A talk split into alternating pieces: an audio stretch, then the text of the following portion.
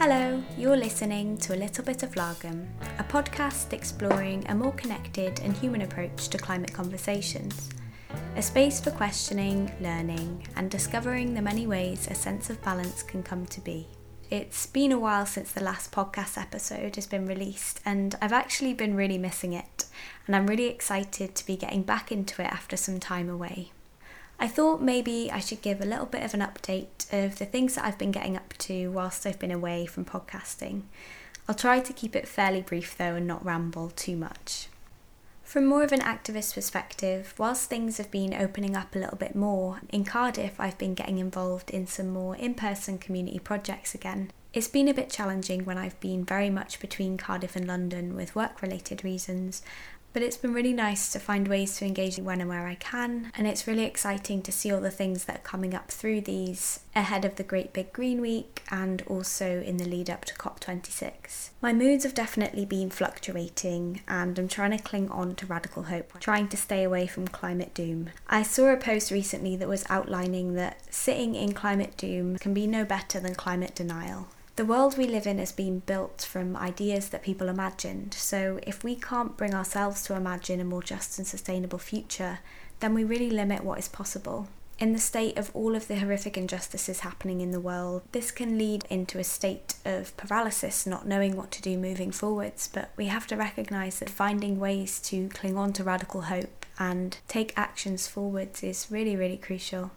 Something I will encourage is that you find your community and support networks because this really does make a huge difference on what feels possible. The mainstream climate narrative can be a really damaging one, either through making individuals feel solely responsible or focusing merely on carbon emissions and not actually focusing on the root causes of the climate crisis and the historical responsibilities that countries have in relation to colonialism and the impacts of capitalism and this is something that I think we really need to try and bridge in climate conversations, especially with people not yet engaging in the movement. This lens of climate justice is really an essential one if we're actually to build a more just and sustainable future. So, I've mentioned a few times on this podcast about myself being a freelance dance artist predominantly, and at times I've really struggled to see how I can intertwine this with my activism. And I'm actually really grateful that some exciting projects and possibilities have been arising, allowing me to combine these things, and this feels really, really important to me. I've not wanted to fall into the contemporary dance stereotype of when you take climate activism into your dance, it tends to become very blame focused.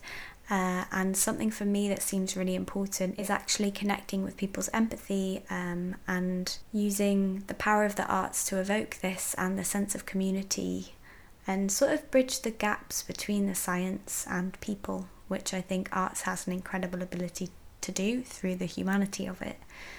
And I didn't really know how this factored into my dance practice, and it's a continuous journey. But some recent experiences have really given me hope in how the arts and my dance practice can actually lead to really, really insightful and productive discussions to move conversations forwards with the community regarding climate action. There's also the possibility of an upcoming project engaging the community in climate conversation with a focus on arts installations and movement practices as a part of this collective action. And also remembering that experiencing joy is an important aspect of bringing communities together. And once we evoke that connection of community and the empathy, then it's easier for action to take place because there's a community of care. And I think one of the most exciting things that has been happening that I'd really love to share a little bit about with you has been being part of the Resilience Circle project, which I found so transformative. This project involved attending a residency back in July, which I don't really have the words to explain how magical of an experience this was. I met so many inspiring and deeply warm hearted and wonderful human beings engaging in climate action around the UK. The aims of this residency was to support us in developing skills to co facilitate resilience circles in our own communities. And these circles aim to empower young people engaging in activist spaces to build resilience and emotional awareness, as well as a space to connect with like minded people in a supportive community. The focus is on collective well-being and exploring ways of managing eco-anxiety and preventing burnout which is so prevalent in these spaces. The process very much involved deconstructing a lot of damaging narratives, which we often internalise, and it's the hope that we can then foster more compassionate and sustainable movements. Developing collective care in our communities and building resilience is needed now more than ever, and I really do feel strongly about the importance of this project and what it hopes to share. The residency was such a uniquely powerful experience, and perhaps at some point I will share more about it. But for now, I still have so many reflections and realizations that were evoked from this experience. And I'm really excited to be co facilitating a circle in Cardiff with Aileen, who I actually met through online activism and weekly facilitated climate conversations that I organised and started earlier this year. So now to be coordinating this project with her feels really special. There's so much that I'd love to share with you about the experiences of the Resilience Circle project and also about my upcoming projects, but I'm aware that I've been word vomiting for quite a while already now, and I'm really excited to introduce the wonderful human being that I will be chatting with on this podcast today. So, if you do have any questions about the Resilience Circle project or any of the projects I've mentioned so far, or if you have any reflections from any previous episodes, you're always welcome to email me on a little bit of lagom at gmail.com, or you can just drop me a message on Instagram at a little bit of lagom. So, in today's episode, I had a wonderful conversation with Gigi, an Indigenous Earth defender and self proclaimed eco punk and eco goth, and there's more to come on that in our chat. She also runs the online platform Gente del Maíz, an educational platform focusing on environmental education in bite sized pieces, fostering collective unlearning and relearning with her community. In this conversation, we delve into subjects of identity, the power embedded in the language we use, the ways in which the environmental movement needs to become a more inclusive space, and the current prominent narratives of environmentalism that are in many ways damaging and exclusive.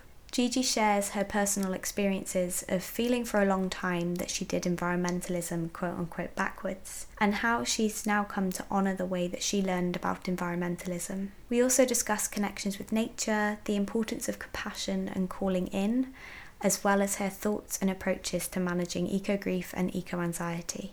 Gigi also shares her beautiful intentions that she set at the beginning of this year and how they've guided and shaped her decisions moving forwards and of course, what a little bit of Lagom means to her. I really hope that you enjoy this conversation. Well, I'm really looking forward to having this chat with you. I think it's going to be so nice to learn more about you and everything that you're doing because I mm. think it's incredible. But would you be happy to start just with a little introduction to who you are and a little bit about what you do? Would be great. Yes, of course. So my name is Gigi, and I'm the creator of Gente del Maíz, an Instagram page where I focus on environmental education in bite-sized pieces. The goal is to share my own personal uh, journey into green living, into sustainability, as well as to center people who have been historically shunned from environmental discourse. So that would be um, Black, Indigenous, and people of color, as well as other marginalized identities and communities. My digital platform is dedicated to everyone that I've just mentioned right now, and any allies and accomplices that would like to also join and uplift our our missions, our voices, um, what have you. And yeah, the goal is just to inspire others to also explore their own relationship to the environment in a way that is mindful and uh, decolonial, really. So I think that's a little bit about the page that I run. Um, a little bit more about myself is I am I consider myself an indigenous environmentalist. My family is from a small village in the region of La Mixteca in Oaxaca, Mexico. So that is um, many, many, many miles away from where I currently live. I am tuning in from Los Angeles, better known as Tongva Territory. And yes, I consider myself an environmentalist, an eco punk, an eco goth, an artist, and uh, yeah, um, I don't know. I, I can't think of anything else better. Yeah. No, I think you summarized yourself in a wonderful way there. And I remember when I first came across your platform, you share such incredible resources and in a way that's so compassionate and really welcoming. And I just, that's something that really stood out to me in, in your work, as well as the incredible educational resources. Yes. Oh, wow. Thank you so much for that. And I, I guess I almost forgot, kind of, not really. I did mention it.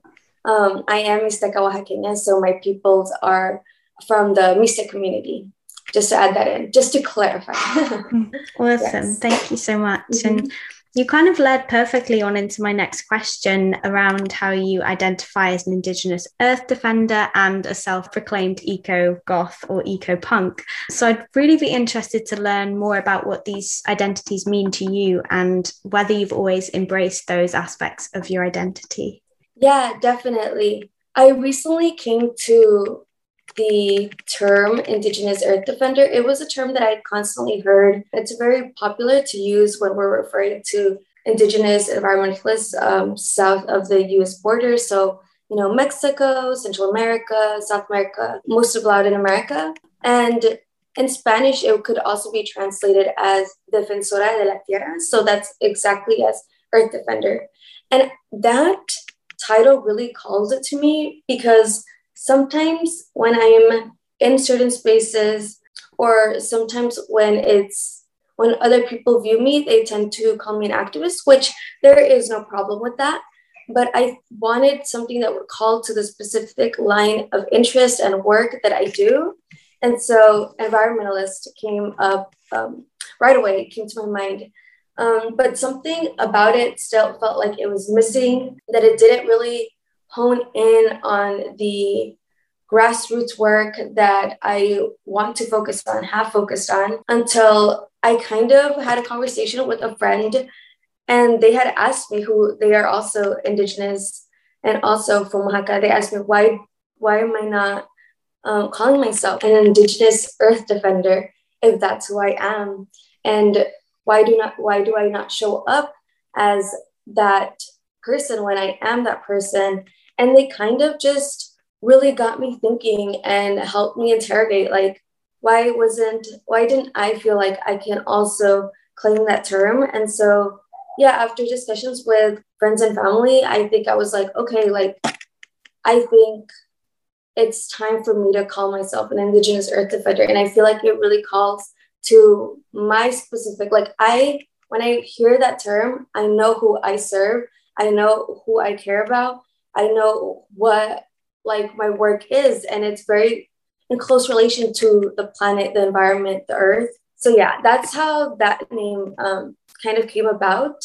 As regards to being an eco punks or an eco goth, I have always been an alternative person. I grew up listening to so many genres. I listened to like punk, and when back in middle school, um, of course, it was more post punk or emo music. Then I quickly moved into metal. So I've been listening to a lot of different things, psychobilly, you name it, you know?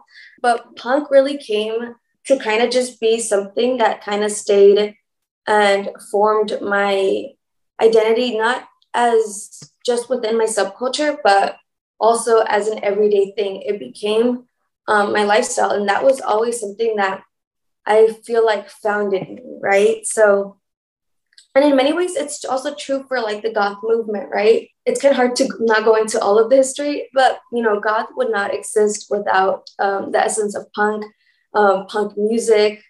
Um, goth came right after punk. So I feel very similar to that. You know, I was a punk first before I ever, you know, dived into goth uh, literature or goth music or what have you. So yeah the eco part of both of those identities um, kind of came when i started thinking about the way that i had always lived my life as a punk you know. I had a lot of friends who you know would buy patches from the store which it's not a problem. But for me i just didn't have that type of money and i didn't have that type of like like no one could take me to these stores um, and I was much too young to go by myself at that time. So what did I do? I literally just used scrap material for pants that no longer fit me. Um, and I began to just paint my own patches and put them onto my clothing. And if that's not the most DIY, punk, sustainable thing that I ever had done, I kind of started thinking about it. I was like, wait, like I didn't just do or practice uh, punk because of, you know, in the name of sustainability, is because I literally didn't have the resources for it. And I think that's also something very similar within a lot of our BIPOC communities where we've been practicing or have uh, sustainable values within our cultures, but we don't necessarily uh, claim them to be, you know, in the name of sustainability. And I think, you know, that there's a lot to unpack there. And I believe that, you know, doing things in the name of sustainability is a privilege at times, you know?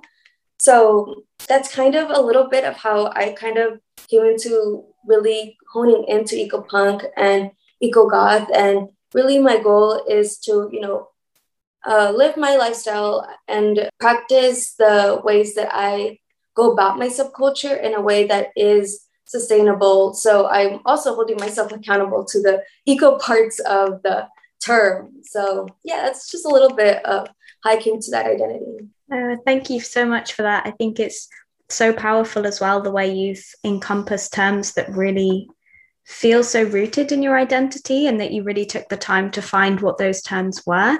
Um, and it just feels so encompassed in who you are. It's really beautiful to hear. Thank you so much. And i really resonate as well with what you're saying around the term sustainability and what it's maybe come to mean now as opposed to where yes. the roots of it really should be for sure. Mm-hmm. absolutely well, I would love to go on to now to chat a bit about uh, your relationship with the environment, which you've described sometimes as a complicated one, um, and how at times you felt like you were doing environmentalism backwards. And I'd love to hear a little bit more about this and perhaps how that relationship might have shifted. Yes, absolutely. I remember when I had made the post about mentioning like sometimes I I very much started in early, the early paragraph like I very much feel like I did environmentalism backwards.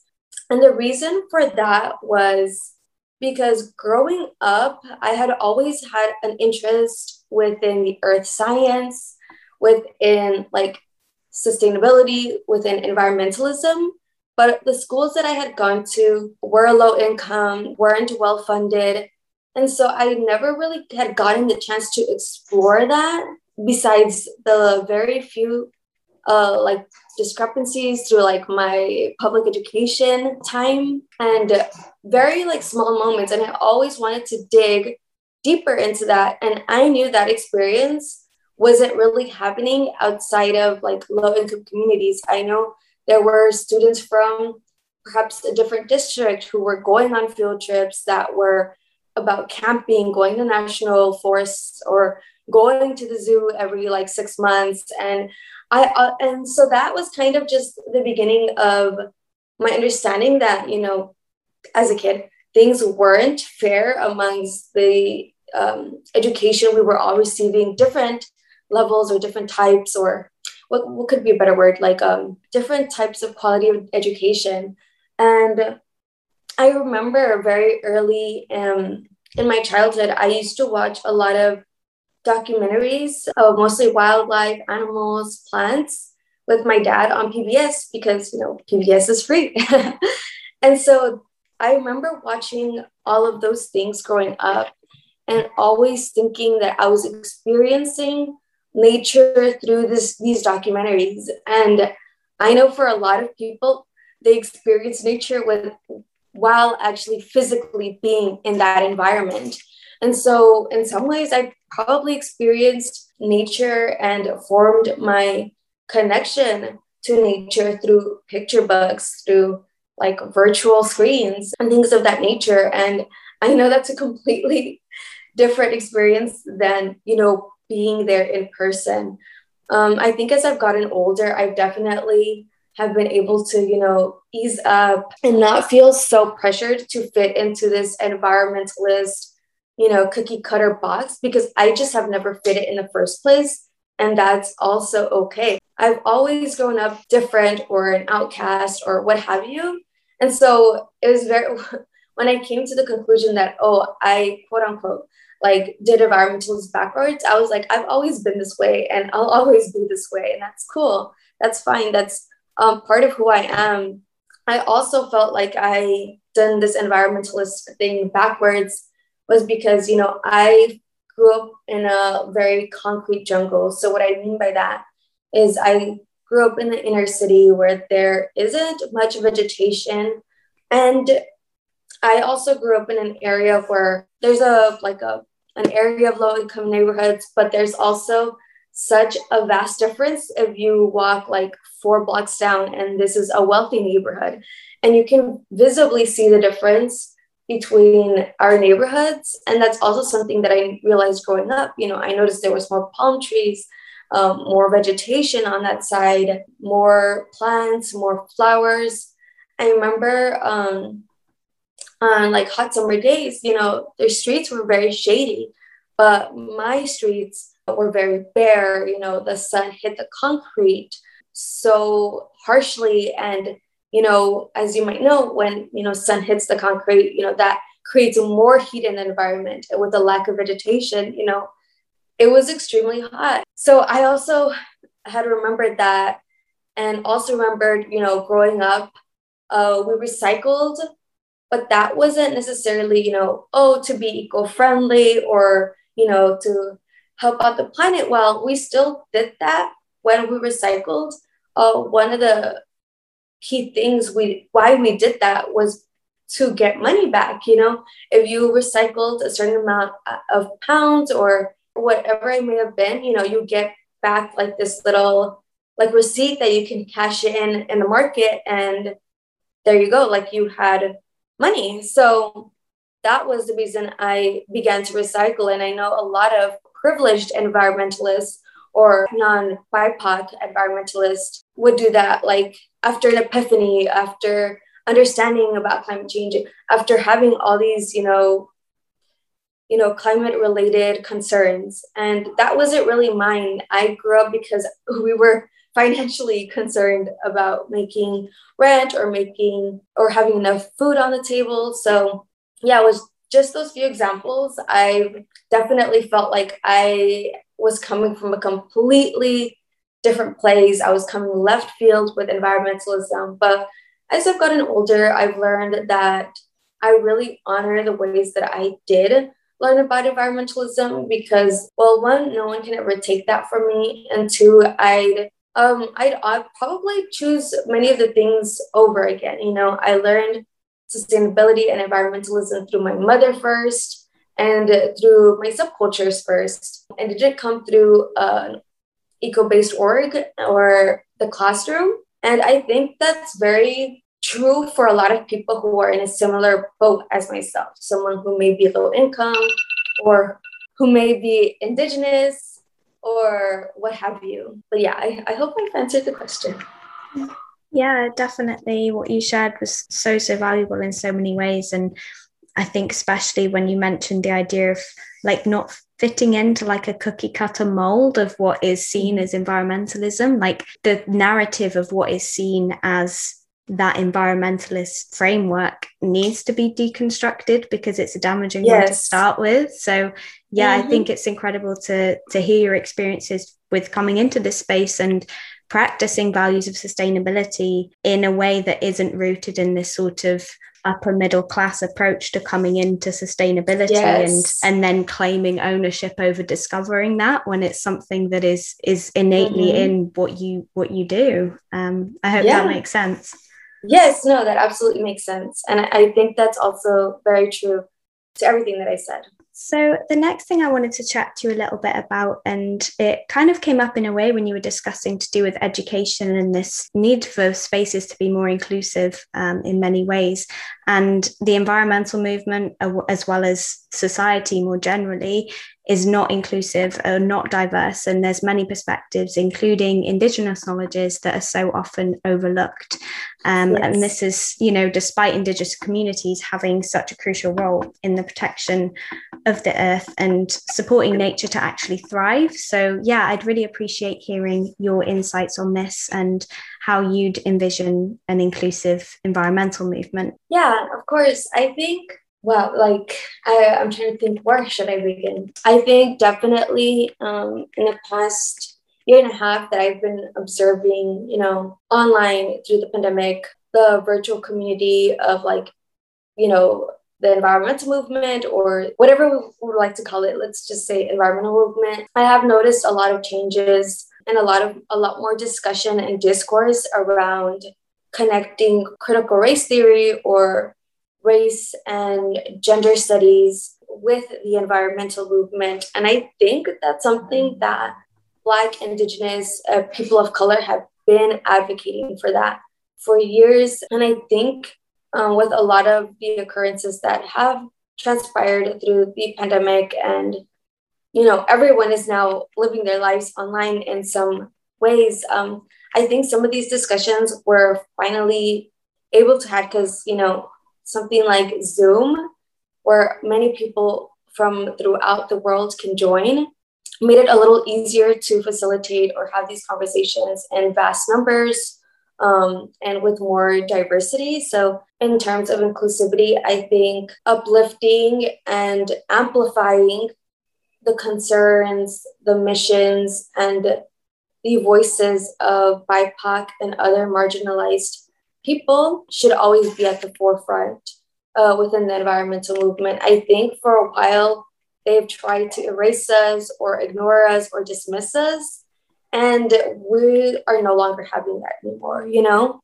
Our concerns and our voices must be heard. Um, many of us in within these communities are going to be and are facing actively right now um, are facing the brunt of climate change firsthand for some individuals they're learning these things through articles through uh, word of mouth through no like not from a first-hand experience. And for some of us you know as i had mentioned earlier something uh, like the, the lack of vegetation in my neighborhood that creates an urban heat island within my neighborhood. And that's something that i experienced firsthand. And with climate change you know unfortunately worsening heat in my neighborhood has been exasperated you know? So things of that nature i think it's finally time for people who are living and going through these firsthand experience to share their story and to have their story heard and also for individuals in positions of power or with resources to make space uh, for people who may not have that um, so i think part of being inclusive is also learning when to step down and also listen. Um, i think it's it's always okay not to be the center of attention or the center or the focal point of some things. Um, especially when in the past we've continuously seen certain problems within the community be co-opted or be amplified by people who are not living uh, this experience firsthand so i think one making space for people to listening to BIPOC individuals. Um, I think another thing that we can do to make the environmental movement more inclusive is to, to do a lot of self education as well. Not all education needs to be done or be, has to be taught to us by a third party. And we shouldn't expect labor or expect free education from BIPOC individuals or other individuals of marginalized communities to give us the know-hows or to give us the recipes to be good allies. I think a lot of it needs to be, you know, a responsibility and like taking on that responsibility as an individual and self-education. And I think, um, yeah, I had mentioned earlier we shouldn't expect uh, free labor from BIPOC individuals, and I think a part of that is, you know, um, paying up when you can, you know, paying activists, uh, whether that's environmentalists or social justice advocates, what have you, paying them in the in whenever form that you can, um, you know, monetarily or providing resources or what have you. I think that's always really important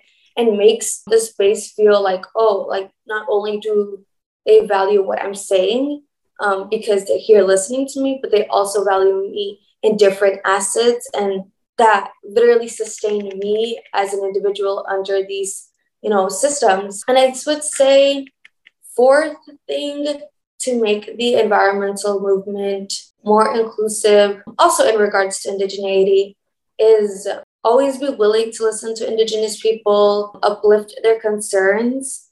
I think sometimes we think if we're in a certain community that we can only focus on things um, in a way that is a single issue. But no, showing up for Indigenous people in every aspect and not in just in terms of the times that Indigenous people are struggling, but also showing up for us in our time of joy. You know, we also exist outside of such a, you know, grim light, right? So, yeah, just, yeah, also remembering to include BIPOC individuals in our time of joy for not only to speak on things that harm us or things that we're struggling with, but also talk about our creations, our artwork, things that we're doing in our moments of celebration, because we also exist in these spaces as well. We also experience joy. And I think, um, you know, non BIPOC people often forget that and may sometimes um, hone in on only one side of our life um, without a balance. So, yeah, I hope I've answered that.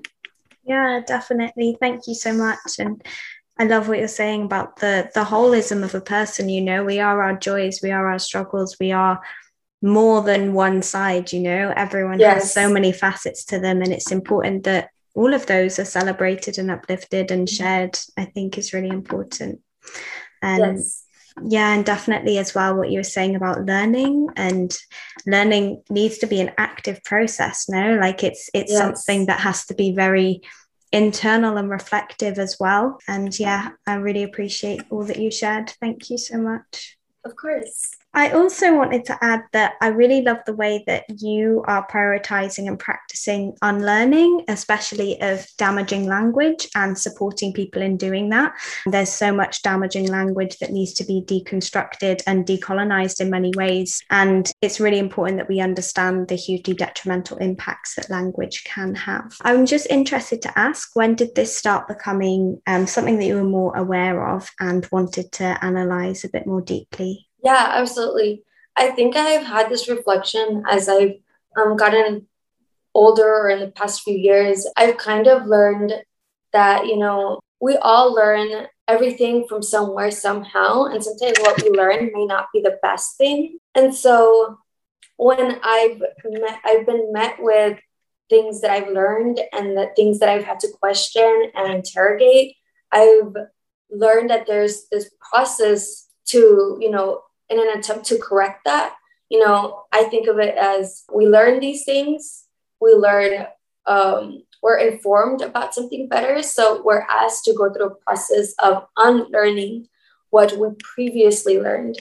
And after we've done that unlearning, we're able to relearn with new information and with a new perspective that we didn't understand correctly or we didn't know that was wrong or but we, you know, had mishaps within to learn it in the way that is, you know, the right way or, you know, depending on the situation or example. So I think as I've gotten older, I've learned that there is a bit of a process to this.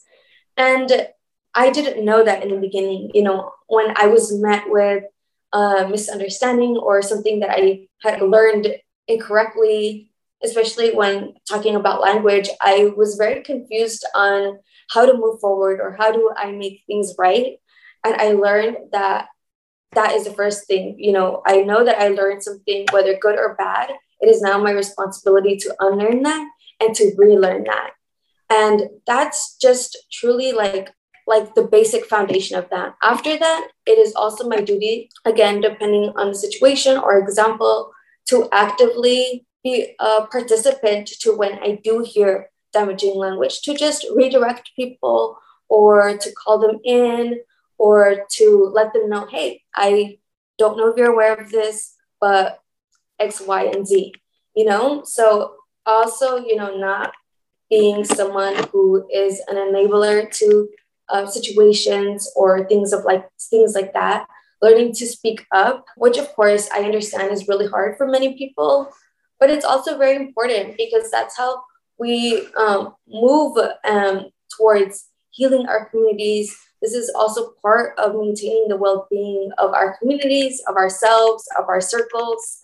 And something that i've learned is you know um, unlearning damaging language is also a form of like taking account personal accountability and responsibility to do better and be better. And also you know for me personally i if i see you know something or something that i can share with other people before letting them commit a mistake i can catch them before they do that and so then that um, that process of learning is much faster and much smoother and you know, I hope that they have uh, even better insights than me, you know, that they can teach me what I didn't know before. So, or what I can learn, you know, in the future. So, yeah, I think I really have discovered that learning happens so differently and that unlearning is an actual thing. And um, it's actually quite amazing, you know, the processes that we go through.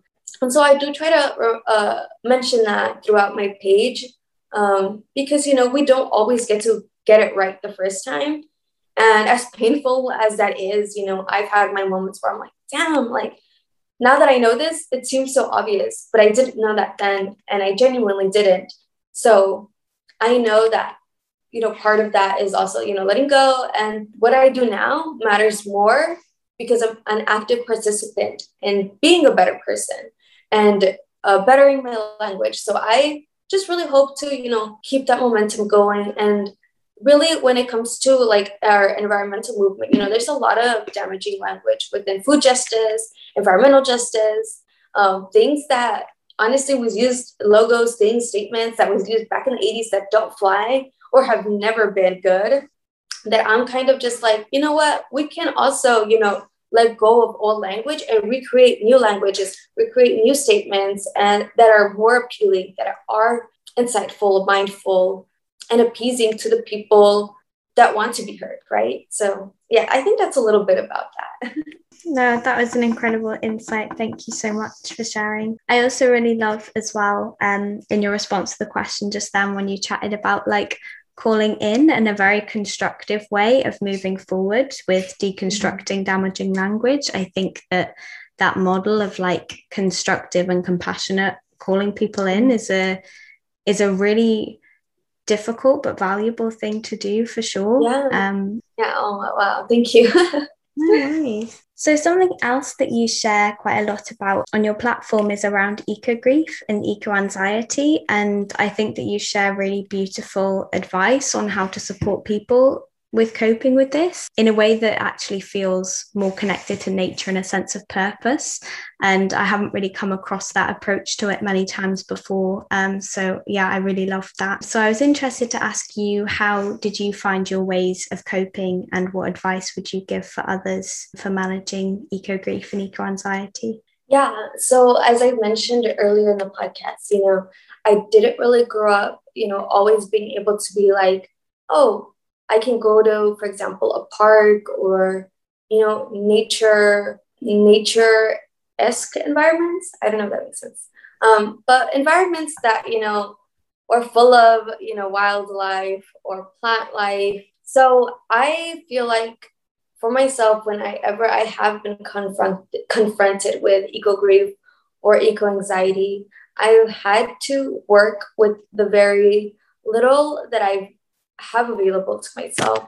And one of those things is, you know, so when I did go to school or when we were on campus, I became involved with my school's garden. And that was something that I never really had an experience, you know, growing up. Like there was no school garden. Literally my entire like public school time up to the senior year, right? Uh, 12th grade. And so when I did go to college and there was a school garden, I was super amazed and super happy about that because I finally felt like, oh, like for many people, college or your campus becomes a second home.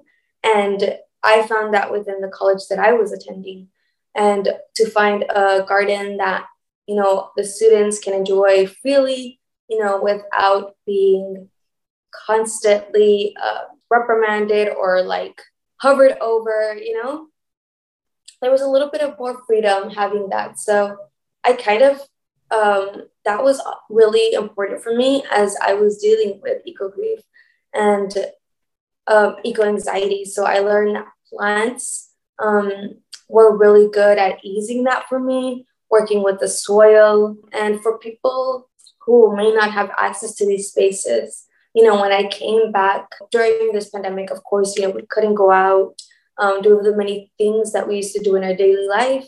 Um, I began to um, buy plants uh, for myself. So, you know, like pothos plants or snake plants or little cactus. And so I began to, you know, be- I became a plant parent. And I found that that was uh, equally as fulfilling for me and also a way for me to ease my own worries um, without everything. I often look at my plants and I think about, like, wow, like in this little pot, big or small, I carry the earth within me. And it's true because for me, you know, I still live in the same area that I grew up in. And I don't, and of course, with this pandemic, we can't go to parks or we can't go to these places. And so when I have my plants with me, I don't know, I just feel so much joy and things begin to ease up a little bit. And I feel like things aren't as hard as they are anymore. And so I definitely encourage people to, you know, get involved with gardening or get involved with being a plant parent. I know that there's often fears about, like, oh, I don't buy plants because I'm going to kill them. And I think that's so funny and true and valid because that was my thought process at first. You know, I was fearful about getting plants because I didn't want them to die. But something that I learned as a plant parent is that death is a part of that process and that's okay. Because in those times when perhaps a plant dies, you learn something from that experience. You're like, whoa, I overwatered overwatered it, or I didn't water it enough, or I gave too much sunlight, and or maybe I didn't give it enough sunlight. And I think in those moments, again, we can do do it over again and try again. And I think that's the beauty of just taking care of plants that, you know, quote unquote, there is no, you know, getting it wrong. You know, it's all, uh, every every little plant that you get is an experience, is uh, a learning experience, right? So I try to remind myself and try to encourage others to also, you know, adopt a plant or buy a plant or what have you. Something that I've also learned and something that I actually like picked up more throughout the pandemic is to do art, you know, whether that's watercoloring or working with acrylic paint. Getting uh, my mind thoughts out on paper is really helpful and also helps ease, you know, eco anxiety eco grief. You know, sometimes I can paint or draw something that I would like to see in nature. So I'll draw like a certain bird or like a plant that I haven't seen in a while. So I'll draw that out, or I'll draw you know, just random things that will get me focused and also instill hope in me because I think when we are dealing with eco anxiety and eco grief, uh, you know, our hope kind of, you know, dims a little bit. It's, the light isn't so bright and it makes sense because that is what anxiety is you know that is what grief is. So i do little things um little self-care um, activities that you know elicit that light in me elicit that hope in me. Once again because you know as all things you know things aren't linear healing isn't linear you know we'll have our high highs and then we'll have our low lows and i become to you know recognize those things in my life and in different assets or aspects of my life and then something that i also have become more involved with is photography and photographing nature and honestly just photographing um, my friends and my family. I don't know why that has been so helpful for me because I think of, even though I know, you know, when someone thinks of the environment, they don't necessarily think of the neighborhood that I grew up in, but I do because that is my literal environment. That is my physical environment. And so photographing, you know, my neighborhood, the people who grew up in my neighborhood, the people who grew up in surrounding, you know, you know, areas, I feel like that elicits so much hope for me because I'm like, we are still out here despite of all these barriers, all of these, you know, difficult or um, you know systems that we're placed in and we're still thriving. And i don't know i just love capturing um, my neighborhood and seeing the plants like you know literally flowers grow on concrete where i live. And that's an experience that you know people from not from my neighborhood won't have. People in more affluent rich communities will never have. And i fervor love that I do have that experience. And so I don't know, things like that, when I see like I see my people, you know, thriving in my community, I see plants thriving in my community, I see everything thriving in our communities when you know our communities were set up so with little resources with little to with little funding for us as you know BIPOC individuals, as a BIPOC community or a low income community to halt our growing, but we're still doing it anyway. So things like that, honestly, like give me hope, and even just talking about it, you know, makes me feel so warm inside. But yeah, I think um, things that help me, I want to share with others because I think sometimes, you know, I didn't always see it this way. You know, growing up, I didn't, you know, I can now, you know, I objectively be like, oh no, I can call out like the injustice in my neighborhood, the lack of plants, the lack of vegetation in my neighborhood. That is, I'm sure, like it is no, not I'm sure. It's an absolute form of environmental racism. Well, I can objectively do that. On the same boat, I can also appreciate the the parts that I love about my neighborhood because that's my experience and that's my that's literally my physical environment. That's my hood. That's my community. And so i i don't know. I just those three things have been really helpful for me throughout the pandemic. And i hope to carry you know like past this um, situation that we're living in. But yeah those are some things that um, have helped me and continue to help me. And i hope that you know other people will incorporate that in their lives as well. Incredible. Yeah i'm so sure that that will be really really supportive for so many people. And I, I love when you were speaking about even how plants have the ability to grow through concrete and it just shows so much resilience within nature. And yes. it's like harnessing that with the resilience within communities. Um, yeah. and yeah i just think you articulated that incredibly beautifully. And thank you for sharing yes thank you And the next thing that I really wanted to learn a little bit more about um, were your intentions that you sent uh, you set in January, and yeah, I'm really interested to hear how these intentions have been going for you. Um, if you would like to share a bit about that, I'm intrigued to hear. Yes. So one of my intentions that I made in the beginning of the year was authenticity, and what I mean by that was I found myself in many moments um, in times of eco grief, eco anxiety, but also just imposter syndrome, where I began to doubt myself, uh, my knowledge, my ability. Um, and honestly, like, you know, I'm still very young and I've learned that I don't have to have everything figured out to the T. But when you're in that moment, it doesn't feel so easy, right? Um, it feels like you know you have to have everything aligned and everything like everything back to back. You need to have this complete plan that you cannot trail off of. So when i mentioned authenticity being one of my goals i will always come onto my page being my most authentic self. But i also found that i was shying away from um, opportunities or recognition from maybe like a magazine or maybe a different Instagram page or a different, uh, maybe an organization where they wanted to shout me out or talk with me or what have you.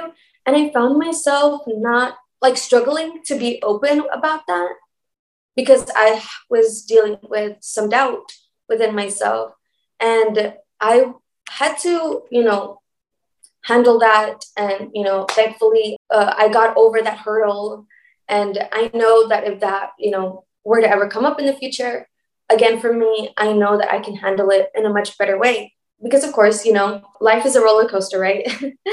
so, uh, part of being authentic is letting myself, opening up myself more to people, um, not shying away from opportunities, and letting it be known that I am that baddie, have always been that baddie, will always be that baddie, and I don't have to shy away from my authentic self.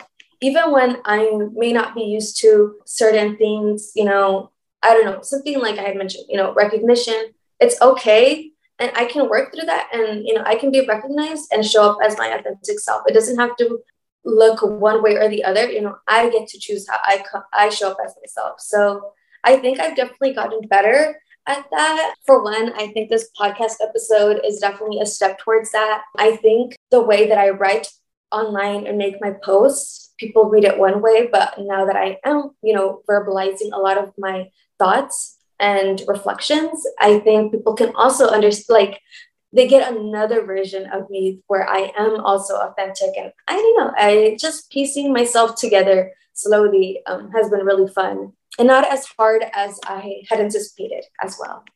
The second thing was personal wellness. I found myself throughout the pandemic, there was moments where I had, you know, I had downtime or some moments weren't as fun throughout the year for me.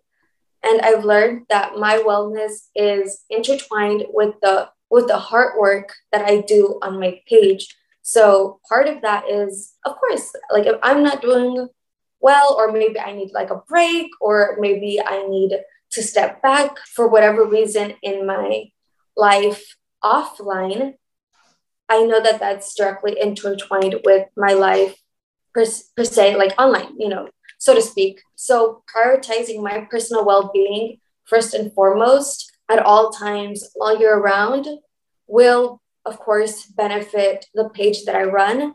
So something that I have done in the past is try to, you know, run on very low fuel, but try to get, let's say, a post out or try to complete a certain thing. And I've learned that like my wellness comes before a work or comes before, you know, doing uh doing other things, right? Taking care of myself is uh, really important. So I wanted to make that known on my page and also just remind myself that my well being is first and foremost. Um, so I can take care of everything else diligently and the way that I want to. Um, so for the third thing was community building. Um, I wanted to be more present with the people whom follow the page, um, the people who I refer to as mis semillas, my seeds, and just find just find ways to support myself, support other community members, and support the missions of other orgs if we, you know, come across um, like an, a connection that we both, you know, are aligned to or what have you. So um, I definitely think I've done that. I've been so fortunate to um, have been part of a panel earlier this year, and that was along with two other amazing um, and uh, climate change activists I was also, you know, able to host um, a workshop for Indigenous youth, uh, people of my of my particular community, and that was super fulfilling and honestly just really amazing. That was such a beautiful experience, and those little moments that I have like that that wouldn't have happened if it weren't through my page. I am just like, wow, like all of this, you know, I didn't just stumble on this. I wouldn't have been able to stumble on like these little opportunities, not even little, um, these beautiful opportunities, um, had it not been for this page. And so, yeah, I think um, I've been able to build more with community um, in those ways. And honestly, it's been a lot of fun. And I hope to you know, continue to organize and to work on grassroots projects and just offer my page if anyone needs to. My page has slowly grown throughout the months and throughout the pandemic. So I think I'm reaching a place where I want to start inviting people to my page and uplifting their, you know, their missions or their voices or what have you. So I'm working towards that. And yeah, that'll happen sometime in the future. And fourth, um, I think we've we've talked about it earlier. Was you know for the page that I run, I commit myself to always unlearning and learning and relearning as many times over as I need to because I am you know human and I anticipate that I will make mistakes or may not know something as well as I thought I knew in the future or what have you. So just remembering that I also have a responsibility to my community, to myself, to my circles, and the people who follow me, as they are the ones who support me and who uplift me. So, along with that, I also wanted to expand my palette, so to speak, for things that I want to learn about, you know. So, some of the things that I want to learn about or want to talk more about on my page is ecofeminism, you know, slow fashion, herbalism, eco history here in the United States, but also learning about environmental injustices that are not, you know, in the like global north, right? Like uplifting and learning more on how we can support countries of the global south um, because they are facing like the brunt of the climate change firstly and you know expanding what i want to teach and also learn for myself. And also yeah just reminding myself that like through my page i'm not only learning on my own but i'm also learning collectively with everyone else. Yeah. Yeah collective learning is such a beautiful place to be and it sounds as though these intentions have guided you in such a beautiful direction and served you super well through the year so far um, and I definitely recommend anyone who isn't following Gigi's account at the moment. Um, I'll put all of the links in the show notes and be sure to follow along because um, it sounds like there's some more incredible resources coming as well. Supporting such a, an enriching and beautiful community, I think, is, is so, so valuable. So yeah, I just have one final question for you, uh, which I always ask at the end of the podcast, which is how do you find your little bit of lagom? So, lagom's a Swedish concept that roughly translates to not too little and not too much. So, I'd love to hear what that could mean for you. Yeah, I think my my little bit of uh, lagom could be honestly tuning in with myself is that balance. As I mentioned earlier, I my personal wellness is intact to the work or the organizing that I do online or in real life. So the way that I find my balance in my life is to remind myself that I can always give myself rest, offer myself rest, um, without feeling guilty. I can do self care. I can um, listen to myself and listen to my needs and attend my needs because I know those acts of kindness that I do to myself, I do for myself, will go a long way in the things that I want uh, for my future. Even with Gente del Maíz or outside of Gente del Maíz. And it's sometimes very difficult to remember and remind ourselves of that.